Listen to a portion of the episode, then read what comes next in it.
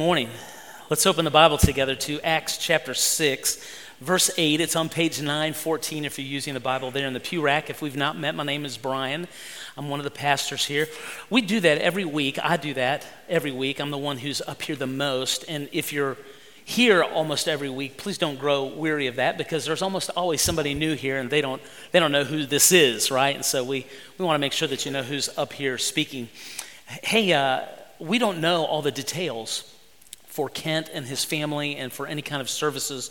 And so when we do, we'll, we'll try to get that out uh, by means of newsletter to you and uh, maybe through a prayer chain, through some calls, that kind of thing, as soon as we are aware of that. But we'll, we'll know some more information perhaps uh, later today, and we'll try to get that out to you.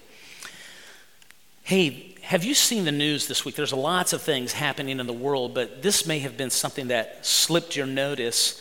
Uh, this this, this week in the news 15 churches since January have been closed, have been shut in Algeria. 15. I think, well, that's not very many. They only have 46 churches in Algeria. The National Guard, since January, has closed 15 of them. That means they went in during the service, they pushed the worshipers out, shut the doors, chained them, and posted a notice this church is closed. Don't reopen it under penalty of law. In China, even state sanctioned churches are now being demolished. If you have heard in China, there is an underground church movement. There are millions and millions of believers in it, but there are also millions of believers in state sanctioned churches. And even now, the state of China is tearing some of those churches down. Jesus promised his disciples that in the world you would have tribulation, right? He promised that we would be hated as he was hated that his followers would be mocked and excluded, we'd be misrepresented, we would be persecuted, even killed for following Jesus. That's the way it's always been, and that's the way it will be until Jesus returns. We're continuing our study in the book of Acts this morning, and we t- come to the first Christian martyr's story. His name is Stephen. And I'm sorry that on a Sunday morning we couldn't start with a more cheerful kind of illustration at the beginning of the message, but it's serious today in, in every way from start to finish. Stephen is killed for his faith. And a persecution hits these early believers in the church. And it hits them so hard that Jerusalem really becomes too hot for many of the believers to stay there. So they scatter out from the city. And we're going to see that as we, as we go through it. Now, I wonder if you might have a question. Why are believers persecuted in the world? I've already told you that Jesus promised it would happen, but what are some of the perhaps horizontal reasons that persecution happens in the world? Let me give you four bullets from Open Doors USA. First, authoritarian governments view Christianity as a threat to power. So think of North Korea or China. Here's the second one suspicion of anything outside the majority cultural faith. So if you live in India and you're not a Hindu, or if you live in Niger and you're not a Muslim, there is suspicion on you because you don't fall in line with the majority cultural faith. You ought to keep that bullet in mind. Extremist groups, number three, who want to destroy Christians. Boko Haram in Nigeria is an example of one of those. And then the last one is official cultural domination of a single faith. You have that in Saudi Arabia, you have it in Malaysia, you have it in Pakistan, you have it in a lot of places in the world we don't face the same level of persecution for our faith in Jesus that many of our brothers and sisters around the world face. They endure a lot of things. But day by day, Christians in America feel more and more out of step with the culture. For 300 years, the majority Christian faith in the United States either was or felt at least Christian.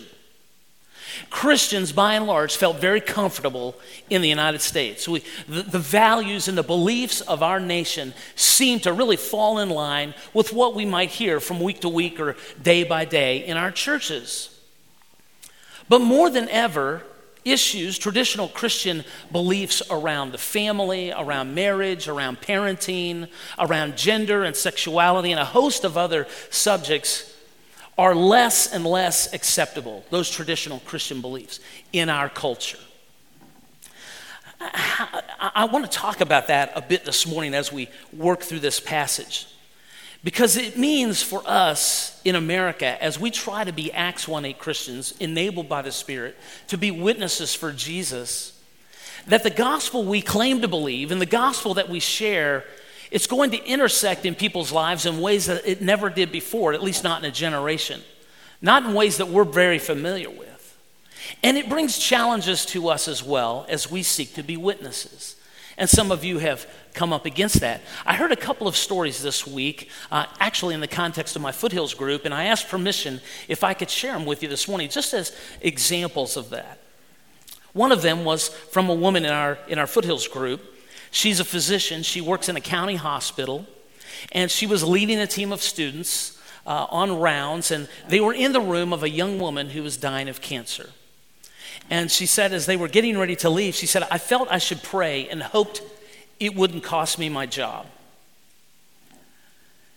She prayed. When the group left, when that team left that she was leading, they got down the hallway just a bit, and there was a very emotional moment she described between herself, a veteran doctor, and all of these residents that she had around her. And then as they continued to walk down the hallway, another one of those students thanked her for praying and asked if she would teach him how to do that. When the Spirit urged her to pray for a dying young woman with cancer, with her family there, and all of those residents there, she felt a pinch of concern about how it might affect her job. But she prayed anyway. And when she prayed, she gave a young student the courage to reach out and ask if he could be taught not just how to minister medicine, but minister grace. Uh, a brother that I know here in our church shared this story. He knows a woman from work who was also suffering from cancer. He talked about her personality and what it used to be like and what it is now because she's been struggling with this disease. It's changed dramatically. And he said, I've been praying for an opportunity to share Jesus with her. It came. And he waited in. He started that conversation. He said, I, I asked, Hey, how are you doing? And what kind of support system do you have? Do you need anything? And then he began to just offer grace and truth through Jesus. And she said, Not yet. Not yet. And so he paused and he was careful and talked about a few other things, but then he decided to go back one more time gently to offer Christ. And she said, I'm just, I'm just not there yet. Now, those are not examples of persecution for your faith. But I think they're clear examples to all of us of what many of us face in our culture when we try to share the gospel. There's that pinch of hesitation or concern about what might happen on the other side because of where we're sharing, or with whom we're sharing, or who might be around and overhear us sharing. And then there's that, there's that, that issue of being you know, treated kind of in an apathetic way or an antagonistic way when we share the gospel. How do we how do we move through those? How do we move through the shifts in our culture and those kinds of hesitations that are in our hearts because of that? Or those responses that we might get. How do we continue to persevere as Acts 1 8 people with grace? How do our brothers and sisters around the world persevere with grace who face much harsher issues and persecution? Stephen's story gives us the answer to that. And I want to look at it in four kind of broad categories. We're going to talk about what Stephen said, and he said a lot. and then we're going to see how he suffered. We're going to talk about what Stephen saw, and finally, how God used Stephen's witness. So, what was it that Stephen said? You'll remember from last week, we talked about the first seven verses of chapter six. And Stephen is one of those seven men appointed by the church to take care of the widows with food distribution. So, he's meeting the needs of people in the church, he's, he's, uh, he's keeping the church unified, he's helping the church stay on their missional task. He's full of the Spirit and wisdom, the Bible says. He's full of grace and power. But Stephen has moved beyond just serving widows. He's doing more and he's in trouble for it. Look at verse 8. And Stephen, full of grace and power, was doing great wonders and signs among the people. There it is. Then some of those who belonged to the synagogue of the freedmen, as it was called, of the Cyrenians and of the Alexandrians and of those of, from Cilicia and Asia rose up and disputed with Stephen. Now, that synagogue of the freedmen, most likely, most commentators say it was a group of Jews who had been, who had been enslaved. Now they've been set free, and they formed a synagogue around this common issue that they had all faced and lived through. And they're disputing with Stephen about what he has to say in his ministry. But verse 10 says they could not withstand the wisdom and the spirit with which he was speaking. Verse 11, so they secretly instigated men. Good form, right? They secretly instigate men who say, We have heard him speak blasphemous words against Moses and God. Note the order of those words. And they stirred up the people and the elders and the scribes, and they came upon him and seized him and brought him before the council. There's that council again. And they set up false witnesses. Another example of good form on their part. And these false witnesses said, This man never ceases to speak words against this holy place and the law. That's the chief accusations that they make. Twofold. He never ceases to speak things, right, about the holy place and the law. He's speaking against those. For we've heard him say that Jesus of Nazareth will destroy this place and will change the customs that Moses delivered to us. And gazing at him, all who sat in the council saw his face was like the face of an angel. It's interesting that they speak about Moses, who, when he came down the mountain with the law, his face was shining and he had to cover it. And here's Stephen on trial for his life. And they notice that his face is shining. There's something different about his countenance. And in chapter 7, verse 1, and the high priest said, Are these things so? And Stephen begins to speak, and he speaks for nearly the rest of chapter 7. This all starts with a conflict with some Jews. They're disputing with Stephen about what he's been preaching. This conflict spreads out to others through some nefarious means, and accusations are flying. They drag him forcibly in front of this council. Now, he's standing in front of the same council and the same high priest that the apostles stood before and that Jesus had stood before. But remember who Stephen is Stephen isn't an apostle, he's just an average Joe Christian guy. Now, God has been doing amazing things through him nonetheless. But that's who Stephen is, and now he's standing on the same spot where Jesus has stood, where the apostles have stood. And he is accused of the one thing for which the Jews could give him the death penalty. They accuse him of saying, Because of Jesus of Nazareth, we no longer need the temple and we no longer need the law. And he answers those two accusations Are you against the temple? Are you against the law? And then he says a third thing he talks about something they don't even bring up, that they don't even ask him about. And so, what Stephen said, those three pieces, let's think about it for a moment as we walk through it. I'm going to do it really quickly, all right? He starts at the beginning in verse 2 with Abraham. With Abraham, and he's making an argument about the temple, about that place of worship. And he says, You know what? God met Abraham over there in Mesopotamia. Then God was still with him when he was in Haran. And before Abraham ever owned a foot of ground in what we would call the promised land, God was with them. You don't need a temple to meet with God, to know God, to hear from God. He brings up Joseph in verses 9 through 16, and he talks about the fact that God was with Joseph where? In Egypt, of all places. Then he moves on to Moses. He gives Moses the lion's share of the space, verses 20 to 44. And where was Moses born? in Egypt. And God says he was beautiful in his sight. And Moses had to flee. Where did Moses go? He went into the land of Midian, more Gentile territory. He met with God on the mountain. And what was it said of that place? It was holy ground. Stephen is making an argument about this temple. Not that they hadn't needed it, but now that it's obsolete, you don't need a temple to meet with God, to be with God, to hear from Him. He brings up the tent of the wilderness and in the wilderness in verses 44 and 45. God met with His people in that very simple kind of structure that was mobile. It moved through the wilderness. They took it into the promised land with Joshua. And then He says, David wanted to build God a dwelling place in verse 46. And Solomon, he says, built God a house. And then listen to what Stephen said in verse 48. Yet the Most High does not dwell in houses made by hands. And then he goes back to the Old Testament to Isaiah and he quotes him, and Isaiah is speaking for the Lord. For the prophet says, and God is saying through Isaiah, Heaven is my throne, the earth is my footstool. What kind of house will you build for me? says the Lord. What is the place of my rest? Did not my hand make all these things?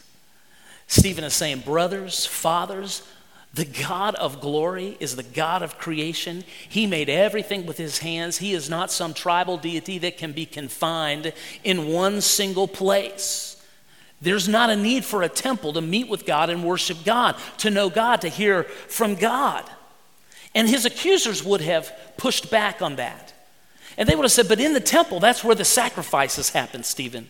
And, and how can you possibly meet with God unless you obey the law? And if you don't obey the law, Stephen, well, then you need the temple because that's where the sacrifices happen. And that's how you get right when you disobey the law. And so they're pushing on him, and he's transitioning now from the temple to the law. And in verses 38 to 43, he says, Listen, you guys have never obeyed the law, not under Moses and not under Aaron. In fact, under Aaron, what did you do? I'm on the mountain getting the law, and you're in the valley building idols with Aaron.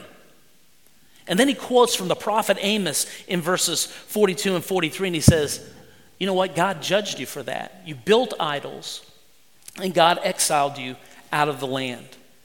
Now, Stephen is not disregarding the law as they might think. In fact, he's saying the law is good, it reflects the holy character of God. You cannot ignore the law. But he's saying, guys, you, you've never obeyed the law. You, you can't keep the law. You never will keep the law. And if Stephen was standing here this morning, he would say the same thing to you and me. It's impossible for us to be good enough for God. We don't even obey our own laws. Think about your life. You've got standards. Do you keep them all the time? I mean, if we hung a portable MP3 player around your neck and recorded all the advice you'd ever given to anybody, how would, how would it stack up in the end? Followed all that advice, have you? Perfectly? We don't even keep our own rules. And we certainly don't keep God's. And Stephen is saying to them, Look, if you are saved by obeying the law, we're all in trouble. We've got a big problem. Stephen is saying, no, you don't need a temple, but yes, you need to obey the law in order to meet God, in order to know God, but you can't obey it. And so there's this instant tension. And so Stephen talks about a third thing that they don't ask him about. And you're going to see why they didn't ask him about it. It's the key to everything that he says. He says, Our people have had a terrible track record. And every time God sends a deliverer, we reject them. Every time God sends a Savior, we persecute them and we kill them. Think about Joseph. God appointed him to be the Savior for his family, but they sell him into slavery in Egypt. Moses, God appointed him to save the people and to bring them out of Egypt, but the first time that he steps up, what happens? He has to run for his life. David, appointed to be the king, the true king of Israel, and he spends a lot of his life running for his life in the wilderness. God sends a prophet, God sends a deliverer, and all we do is reject them and turn them away and say no. So he talked about the temple and the law, and now he's bringing up this terrible track record they have when it comes to the deliverers that God has sent for them. And he brings it all together here in verses 51 and 53. In 51 and 53, he tells them, This is your problem. And in verse 52, he gives them the solution. Look at it. You stiff necked people, uncircumcised in heart and ears, you always resist the Holy Spirit. As your fathers did, so do you. They've been discipled, obviously, to not listen to the Holy Spirit. In verse 53, you who received the law as delivered by angels and did not keep it. I mean, he's. That's about as blunt as you can get, right? That would be like me coming in here on Sunday morning and starting with, hey, you stiff necked people. You're uncircumcised in your hearts. You claim to love God, but you don't keep the law. I've already sort of said that to you. if you didn't catch it, I hope that you did right there, right? It's for all of us. Stephen is looking at them and he's saying, You claim to know God, you claim to, to follow God, but you're prideful, you're stubborn, you cannot be led. That, that word stiff necked, that's what it means. You can't be led. You're like a stiff necked animal who can't be guided. God wants to lead you in the right way, but you won't have it. And your hearts are uncertain. Oh, you've got circumcision in your body, but your heart has never been changed. There's something terribly wrong. Your heart is filled with greed, it's filled with lust, it's filled with pride, it's filled with jealousy. You've received the law, but you've never kept it. You need a new heart. You need something that you cannot get on your own. That's what Stephen is pressing in on them. And then he gives them the solution in verse 52. Look at this. Which of the prophets did your fathers not persecute? In other words, if we're going to make a list, let's make a short list. It's a short list, the list of prophets and deliverers and, and, and saviors that God has sent that you didn't reject. The ones that he did send that you did reject is a much longer list. He's, he's exaggerating the point. This is a terrible issue for them. And, though, and they killed those who announced beforehand the coming of the righteous one, whom you have now betrayed and murdered. He says, I'm for the law, but you cannot be saved without fulfilling the law. And so, what's the answer? The answer is one who has fulfilled the law. The answer is the righteous one, whom you have now betrayed and murdered. Of all the things that Stephen could have referred to Jesus as, he calls him the righteous one. He says that because in order to fulfill the law, you, you, you, that means you're righteous, right? You fulfill the law, you become righteous. And Jesus is the only one who's ever done that. And so he refers to him as the righteous one. But how did Jesus fulfill the law? Now we're having to think just a bit, right? So you either fulfill the law by obeying the law, or when you disobey the law, you pay the price and you fulfill the law. So there's a stop sign right about there. So let's talk about the law of the stop sign. How do you fulfill the law of the stop sign? Well, when you pull up there at the corner of 21st and Chandler, you stop. That's what the law says. Stop. Don't proceed through the intersection until you stop. That's what the law is. How do you fulfill the law of the stop sign? You either fulfill it by stopping, obeying the law, or you run the stop sign, get a ticket, and pay for it. Either way, you've fulfilled the law. The law can't, can't put its hands on you because you've either paid the price for your disobedience or you've fulfilled the law by being obedient to it. Jesus fulfilled the law because he lived his life perfectly before God. He's the only human being that's ever walked the planet that did that. I haven't done it. You haven't done it. Nobody will ever do it. None of us have ever fulfilled the law of God. None of us ever can because we're broken by sin. We're sinners by nature and by our choices. But Jesus did it. He fulfilled the life, the life that God called him to. He lived perfectly before God. He earned the blessing of eternal life through his obedience. But when Jesus went to the cross, what's that about, right? I mean, he went as a criminal. He was innocent. He didn't deserve to be there. His life was perfect. The law couldn't make a claim on him, but Jesus went there. He was rejected. He was betrayed. He was forsaken in our place for our sins. He substituted himself for us, the righteous one for the unrighteous, that he might bring us to God. That's what the cross is about. He, he took the penalty for your disobedience and for mine in himself. And in exchange, he gives us his righteousness. When you trust in Christ, when you repent of your sins, he becomes your righteous one. He becomes your righteousness. The moment you trust in Christ, the penalty for your sin is, a, is accounted to Him, and His righteousness is given to you, and you have eternal life. Stephen is saying Jesus is the new temple. He's the fulfillment of the temple, the fulfillment of the law, because Jesus is the final perfect sacrifice from God. He's the one and the only one that can give you and me a new heart. Stephen's sermon did not convince them, they were enraged. You need to imagine a group of very dignified noblemen starting to raise their voices, gnash their teeth, cover their ears, and rush at him. And they take him out of the city and they stone him to death. This is not a quick death, it's brutal, it's ugly, it's terrible. And that's what these men did to Stephen. In chapter 6, verse 15, we looked at it earlier.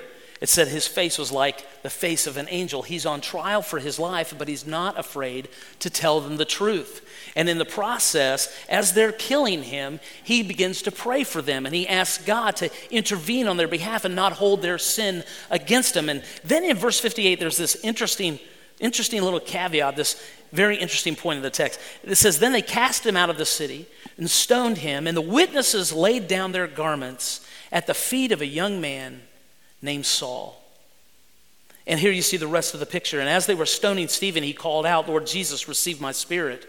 And falling to his knees, he cried out with a loud voice, Lord, do not hold this sin against them. And when he'd said this, he, he fell asleep. I think it's interesting that Saul is there. He witnesses this murder. He approves of it. Chapter 8, verse 1. Saul, many of you know, later becomes who? The Apostle Paul. Yeah. And I believe Stephen's sermon really stuck with, with Paul or with Saul.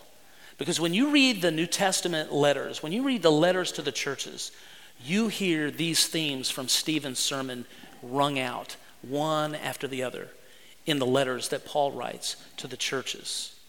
It stuck with him. Now, it didn't change him in the moment, he was approving of this. But God used it. Stephen changed the world, not just by what he said, but even how he, how he suffered. Did you see that? Saul had never seen anyone suffer the way Stephen did. And I think that it had an impact on him. Can I give you a little piece of application right here? Just parenthetically. The sermons you preach, and you realize if you're a believer in Christ, your life is preaching a sermon. And let me, let me say this to you the sermons that you preach in your pain and your discomfort and your challenges and, and all of the discouragement, the, the sermons that you preach in those moments are louder than the ones you preach in your times of blessing.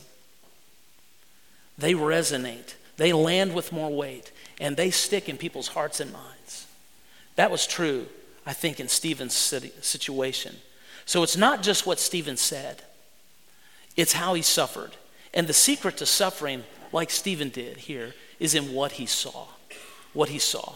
Look at verses 55 and 56. We're going to back up just a bit. In fact, let me just go back to verse 54. Now, when they heard these things, that, that council, they were enraged. We talked about that. They ground their teeth at him.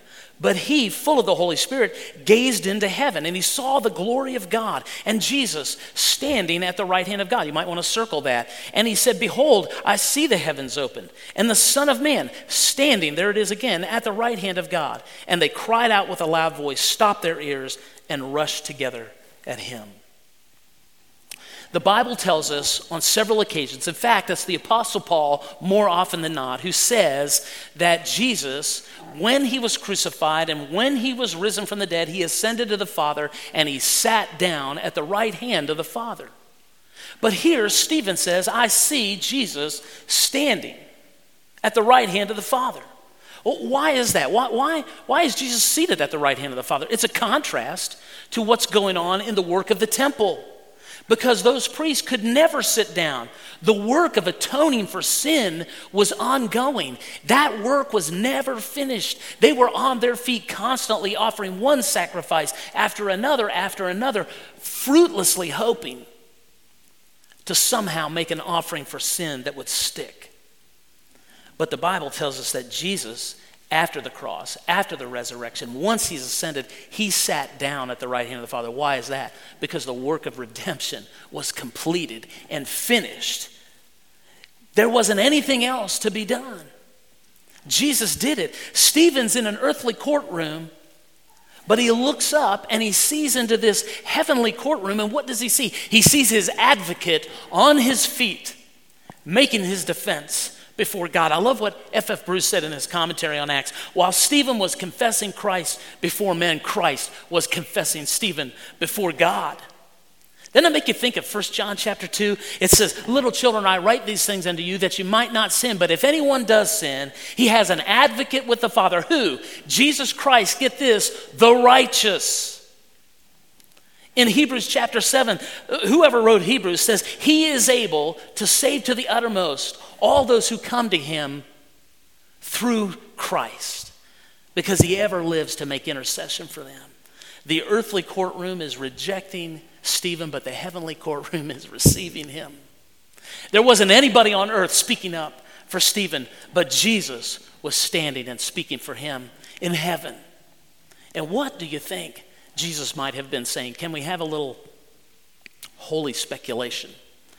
I want to stay between the, uh, between the lines, all right, right in the middle of the road, because I think it's safe to say that it could have been something like this Father, I know that my people have sinned. I know that my brother has sinned. Stephen was not perfect. And I know that his sins need to be paid for, but I paid for his sins on the cross. I shed my blood so that his sins would be covered and forgiven, and my righteousness has been given to him. So it's my righteousness that he wears. And therefore, there is now no condemnation to those, Father, who are in me. He belongs to me, Father, and he belongs to you. He's one of ours. We want to welcome him in. Stephen died a terrible, terrible death. But it didn't matter in the moment. They're raging at him, they're hurling stones at him, they're crushing the life out of him. Why didn't it matter? Because this wasn't just something he knew in his head, it had sunk down into his heart. And listen, to the degree that you and I are in awe of the degree that God loves us through Christ and that we belong to Him, it doesn't matter how the culture shifts under our feet and how difficult it becomes to relate to people whose beliefs and values are so very different from ours. It's not, it, it, we face challenges like that. And so we suffer and we have pain. But if we know all of those things and it's deep in our hearts, we can face all of that with perseverance and even with grace, the same way Stephen did. Now, I don't want to be accused of being overly simplistic, right? I, I know that we live with a tension in the world. I, I want you to think for a moment about these men that Stephen is preaching to. Why is it that they rejected now Jesus ultimately finally? Why did they turn him away? I want to say to you that I believe they turned him away because Jesus was a threat to them. Uh, they, they turned Jesus away because he threatened their ultimate love. Because they were in love with their position.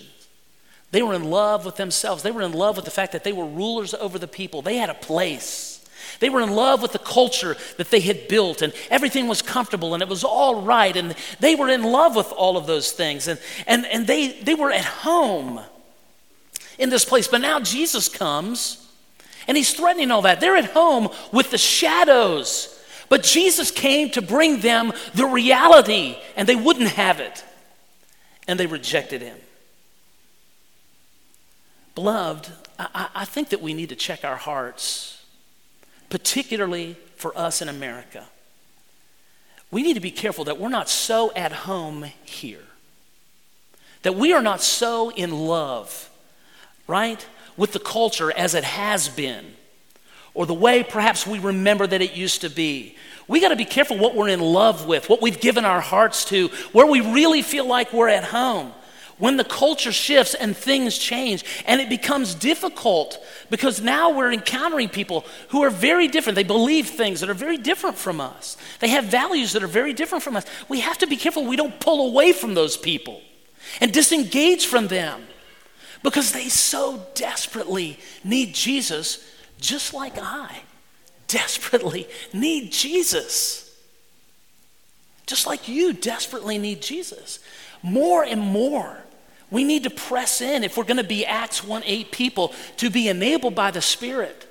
Not to be so at home here, so in love with this place, so that when we, we know that we've been loved by our Heavenly Father and by Jesus, we have His love. And that love, that treasure is enough in the face of pain, in the face of those challenges, in the face of persecution and suffering. In fact, not even death can separate us from the love of God in Christ Jesus our Lord. We have it. So listen, if knowing Jesus and walking with Jesus, if that's your greatest love, if that is the highest reality to which you long for and cherish, then there isn't anything that can separate you from that. No matter how different it becomes in this nation of ours, no matter how challenging it becomes, or no matter what kind of suffering you may face, even for your witness for Christ, you'll be able to move through it and persevere in it and do it with grace. What did Stephen do? Verse, verses 1 through 3 of chapter 8. It says here that Saul approved of his execution, and there arose on that day a great persecution against the church in Jerusalem. And they were all scattered throughout the regions of Judea and Samaria, except the apostles. Devout men buried Stephen and made great lamentation over him. But Saul was ravaging the church and entering house after house. He dragged off men and women and committed them to prison. God used Stephen to bring glory to himself. to spread the gospel. Do you remember Acts chapter 1, verse 8? I've referenced it several times. Jesus told his disciples, guys, the gospel is not just for Jerusalem, it is for all those living in Judea and Samaria, even to the ends of the earth. Go. But here we are in chapter 8, and they haven't gone. And Stephen uses the death of his choice servant, Stephen, and a terrible persecution to push his people out of their comfort zone and engage them in the one thing that their lives were supposed to be about in this world. And all of that came to bring glory to God and to spread the gospel. And that's what the rest of the book of Acts shows us as we walk through it. So we don't face the same level of persecution and suffering and challenges that many of our brothers and sisters around the world face for the sake of the gospel. But when you hesitate out of a fear or a concern about what it might cost you, or when you come up against someone who's put you off with a sort of apathetic response to the gospel, or they've been antagonistic about the gospel with you, I, I want to plead with you not to be too discouraged. And don't quit, don't give up. Instead, look up. Look up and see your advocate standing there on your behalf, making his argument before the Father. This one is mine, he belongs to us. Because when you see what Stephen saw, you're going to do what Stephen did. We're going to sing a song. It might be new to some of you, but as we close this morning, one of the lines says this Behold him there, the risen Lamb. My perfect, spotless righteousness, the great, unchangeable I am, the King of glory and of grace. One with himself, I cannot die. Stephen was convinced of that even in the face of death. One with himself, I cannot die. My life, my soul is purchased by his blood. My life is hidden with Christ on high, with Christ, my Savior and my God.